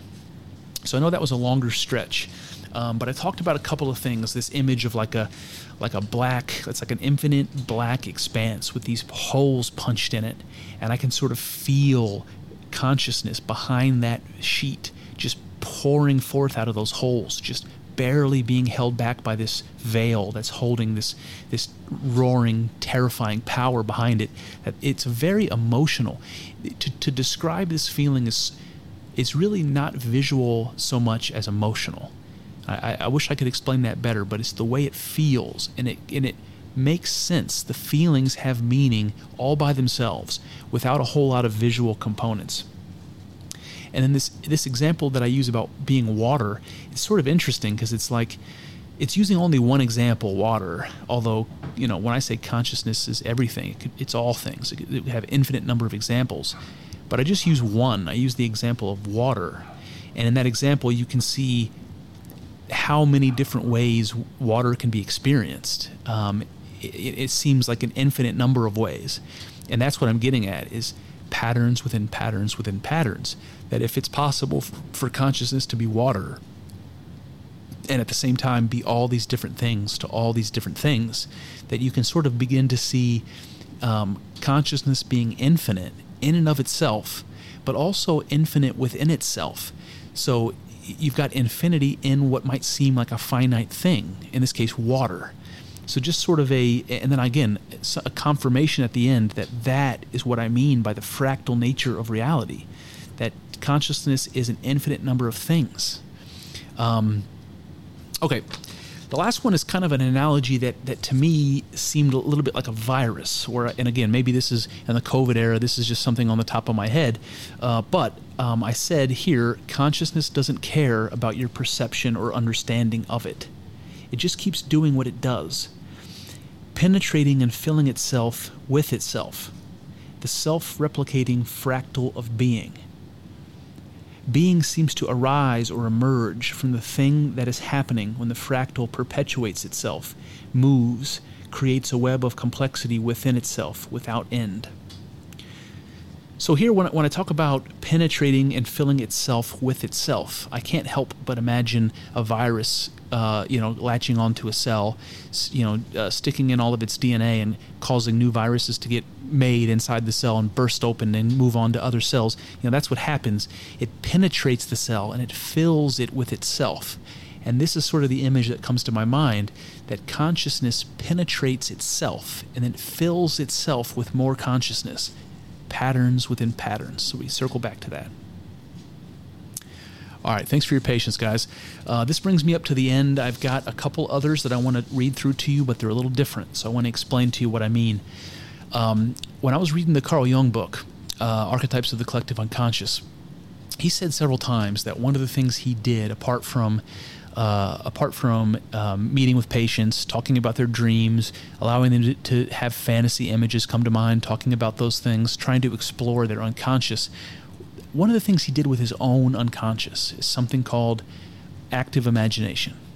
And he describes this, and uh, it sounds silly, but I'll tell you, I practiced it, and I'll and I'll I'll kind of give you the um, the results of that. And what he said he did was he would just find um, you know a quiet meditative time to sit down and um, relax and try to clear his mind and allow images to just flow into his head now, sometimes he would have uh, thoughts about what he, like a problem, what he was working on, what he wanted to figure out. But then he would just sit there and let the answers come to him in, in, in ideas and visual images. Whatever just pops into his head, he, he would assume that his that that the unconscious was that these weren't random images, but that they were somehow meaningful, and he just studied that. And he did that for years and years and years, and wrote a book or a series of books about that, uh, which I haven't read, but I'd like to. I understand they're they're very hard to understand, um, but uh, you can kind of imagine it like creating this imaginary world um, in your psyche and using what you see and experience in that imaginary world to make sense of the things that you're struggling to understand. The idea here is creating a link between yourself and the unconscious part of yourself that, that knows things you don't know. The part of you that gives you those dreams or gives you the images from the, from the mystic experience that you know are meaningful but don't immediately have access to. So Carl Jung is bypassing that. He's basically practicing how to make himself come up with these images and get better and better at it. Um, to see if he can help work through his own psychological development or any other problems that he might have. And it's kind of like asking God for for the answer to a question. Um, so that's what I did. I did it um, a bit, and I want to read read to you what I came up with. So here's one. I try to visualize the endless matrix of being. I see a dark field, like an endless ocean, with no beginning or ending. From it, I see objects leaping one by one and back into it again.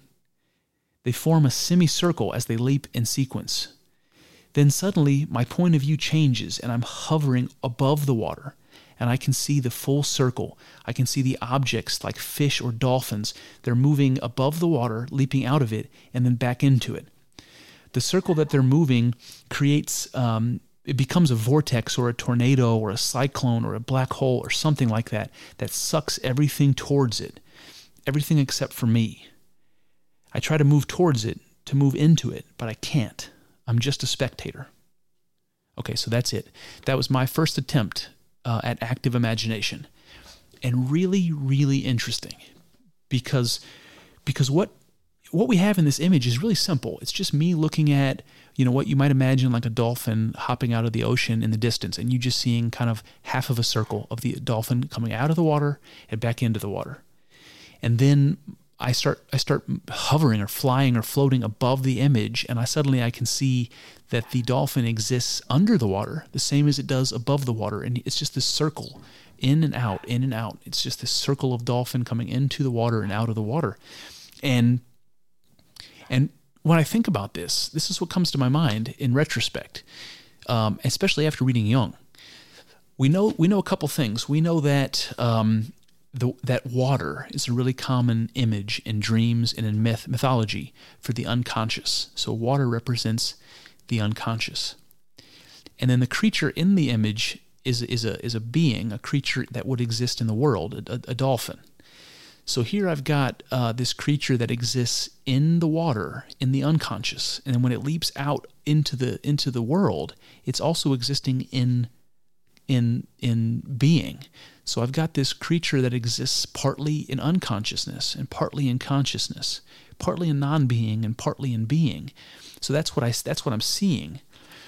And then it becomes this this vortex that sort of sucks everything in, and I and I, I I'm interested in that. I want to see what that vortex is, but I'm not allowed. To, I'm not allowed to go see it. I just I can just watch it. And then I, I have thoughts about this, you know, like apart from the idea that water represents consciousness and this creature that I'm seeing is basically telling me that, hey, being, you know, these creatures, um, they, they have a, reality both in non being, in God, in unconscious, but also in reality, in being, just like you experience in your day to day. We're, we're both partly existing in consciousness and in unconsciousness um, then I also have to have to recognize that dolphins, you know, dol- you know, it's one thing to kind of imagine if it was a person that I'm seeing in this image, but it's not. It's a it's a it's an animal, you know, and, and a, a, dolphin belongs in the water. You know, that's where they live. So it's it's also kind of to be expected that I might see a, a sea creature, um, but also a, a mammal. So it, it, this is a sea creature, but it's also something like myself. It's it's a mammal. So here I am seeing that a creature like myself exists partly in unconscious and partly in, in conscious, partly in non being and partly in being. And so that's how I have to understand this that the nature of man and God is something like that a creature that's partly in being and partly in non being, partly God and partly man. And I can't help to I can't help but say when I say partly God and partly man that I think of Jesus. I think of the I think of the of the of the character you know Jesus, and I also have to admit that one of the symbols of Jesus in early Christianity was was of a fish. So I don't know, you know, it's an interesting uh, correlation, but um, I don't know what it means other than God, uh, Jesus, you know, existed as the God Man, and that's kind of what I'm talking about.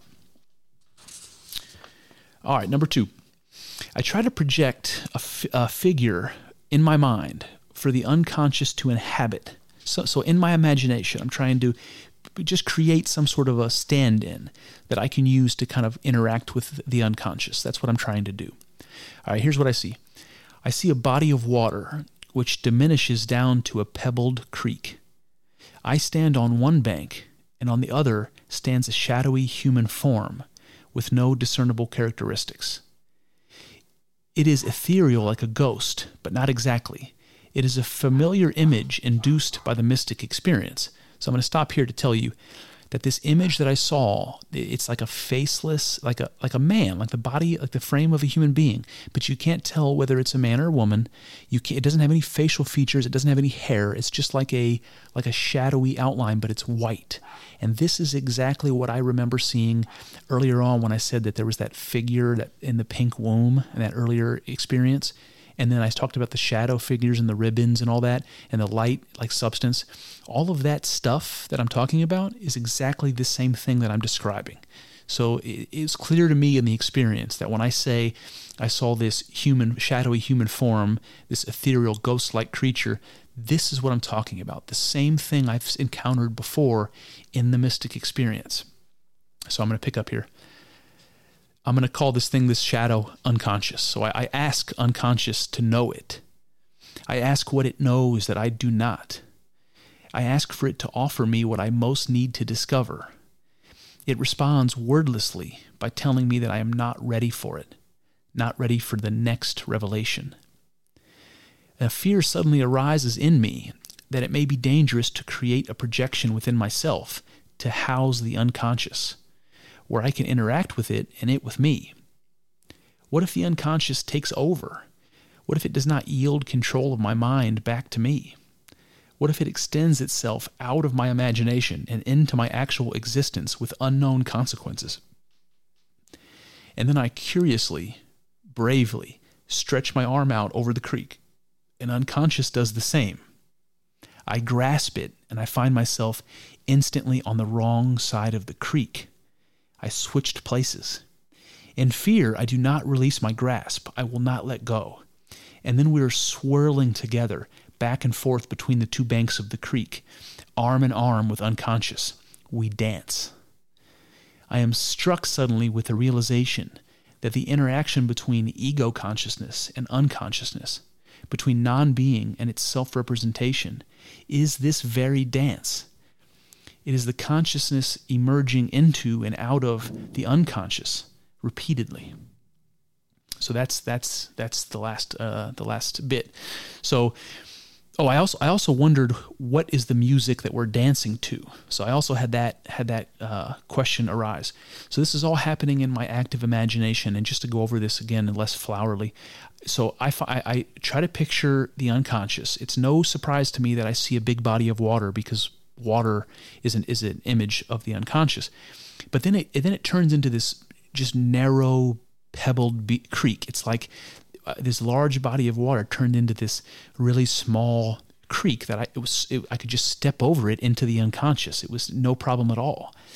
And on the other bank, looking at me, is this shadow f- creature. And when I reach out to touch it, it reaches out to touch me. So it's like I'm looking in a mirror again. And again, we, we might go back to that mirror uh, image that we started with.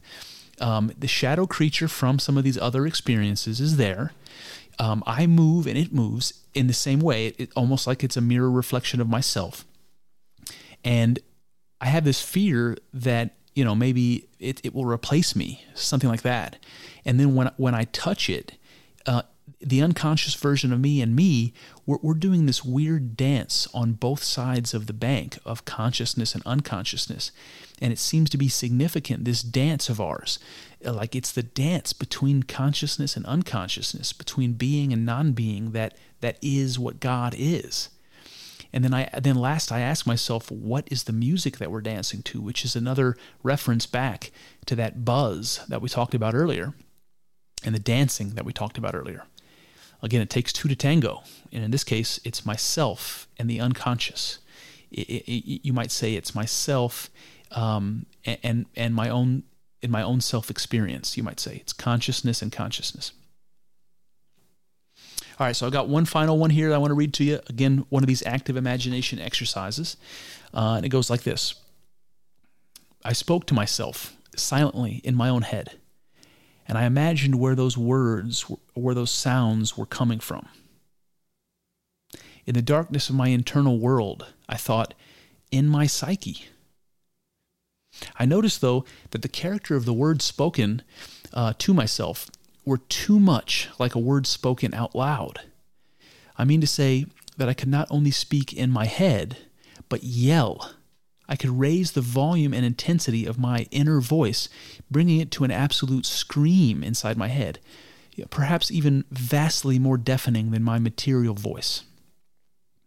And there I sat, screaming silently into the unconscious, where only I was there to hear it. And suddenly an image appeared in my imagination, and this is what the image was. It was a circle, like a moon, outlined against a blank sky but the sky wasn't really a sky, or rather a, a blank backdrop. Stranger still, the circle or the moon was black, and the blank sky was flawless white, the reverse of what I would have expected. And that's it. So this one's interesting because it, it harkens back to that the, the remark I was making earlier about the voice, you know, speaking out of my voice, you know, out of the unconscious, being something different than making a, uh, you know, causing a, a corpse, uh, a body to, to make sounds by sending electrical impulses into its vocal cords. Like there's something different about that. There's some place where the meaning is flowing from uh, in, in my voice uh, into the world. It's like when I speak something, I'm speaking something into the world. You know, it's a very strange thing. Think about that for a second. You know, the sound vibrations coming out of your mouth right now are intentional. You formed them that, them that way to say a certain thing. And when you do, you bring it from nowhere up out of your mouth and into the world where other people can hear it. It's a very interesting phenomenon that people do not think about enough. To speak is such an amazing, magical thing. Uh, you know, it's no wonder that uh, the ancient Greeks and, and the um, you know the early Christians uh, you know had a had a emphasis on logos on the word uh, you know the spoken word being so important and critical to understanding God. You know even in the in the creation where God speaks you know let there be light and, and, and Adam names the animals that there's something something significant about speaking that connects God and man or or you know God and his creation you might say so there's something there, um, something about uh, you know being able to speak inside my own head in this inner world of mine, in my imagination, which to me seems a lot like like outer space. You know, like my, my imagination is this infinite place where anything anything can exist and I kind of look at that inside my head. And then I open up my eyes and I look at the infinite expanse of space, just the blackness with no stars. And I imagine it going on forever. And I imagine anything could exist out there. Um, and so there's some connection between uh, this black infinite expanse of my imagination, where my inner voice is, and the infinite expanse of the material cosmos, something like that. Um, also, want to talk about uh, bringing my voice in my inner voice up to a, a roar and feeling like I'm screaming louder and more, you know, terribly than I could ever manage with my biological vocal cords. That there's also a connection there between this um, uncappable power that I feel in my inner voice to the same thing I was I was talking about with the veil with the punctures. So there was this sheet with the punctures, and the consciousness was flowing through the punctures, and it was like this terrible power behind the veil that was roaring to get out, and just barely held back by that by that um, by that uh, uh, you know that sheet. That this is sort of this this incomparable un um, this incomparable power that I'm talking about when I was trying to imagine consciousness flowing into the world is the same sort of thing that I that I'm harnessing when I when I'm screaming in my in, into my own head with my inner voice. Is something connected to that, and I just wanted to share that with you. I'm, I'm not sure I understand it all the way, but that's that's what I mean. Um, also, the last thing here is that when I saw this last image, this this very simple image, it's a circle, a white circle against a black background, and the background is infinite, like like the infinity of space, and the circle is something that I call the moon, even though uh, even though to me it was purely white, no details, purely white. So not sure it was exactly the moon, but that's what it seemed like, the moon in the sky, but with the colors reversed, black moon, white sky, something like that. So um, so in the, in this example, I, am struck with the fact that the circle, um, Jung would call it the round, that the round um, or the Ouroboros, uh, the snake eating its tail, that that round shape um, has always represented God. It's always represented the wholeness, the completion, the the the, the all the one that I was telling you about from the mystic experience. That, it, that, that that's what the round thing represents. And then the black background, you know, I'm not sure, I don't know what it represents, but what what I did notice about the experience is that the circle in the background were not the colors I expected them to be. They were in fact, exactly the opposite. So I'm looking at the moon, at this circle in the sky, expecting it to be white against a black sky. Instead, I have a black moon against a white sky. And I'm, and I'm struck here trying to understand what that what the significance of that might mean. And all I can really think of is this that I struggled so much to understand what God is and had such a difficult time um, believing that I could be the thing that I'm trying to to make sense of that consciousness that the thing that I am could be the same thing that God is the same thing I'm trying to understand that when I finally did kind of come to that realization that it really was the opposite of what I expected it to be. You know, I expected God to be God and man to be man. And what I uncovered is that God is man and man is God. And I don't know how to explain that to myself any clearer than that very simple picture of the round um, against the infinite expanse of sky and the colors being the opposite of what I would expect them to be. And the realization there is that uh, you know maybe I maybe I can allow myself to to go all the way with that to imagine that that uh, consciousness is um, what the mystic experience says that it is. That you and me and everyone listening to this are not really distinct from one another. That we're all one in consciousness. Um, I think that has a lot of explanatory power. And on the next on the next solo podcast, I have every intention of getting into some physics. Um, again, I don't understand that stuff all that well, but I've done a bit of reading and I, I've done enough to be super interested in a couple of different things that tie into this mystic experience and the idea of God as I've described it in some really interesting ways. So buckle up for that. Hopefully, it won't be as long as this guy. Uh, maybe we'll break it up into several, um, but we're going to do God and physics in a future podcast. Otherwise, uh, thanks, guys, for hanging in there with me, for doing this thinking with me. Um, I hope it was interesting, and uh, you know we can do some more of this stuff in the future. Love you guys.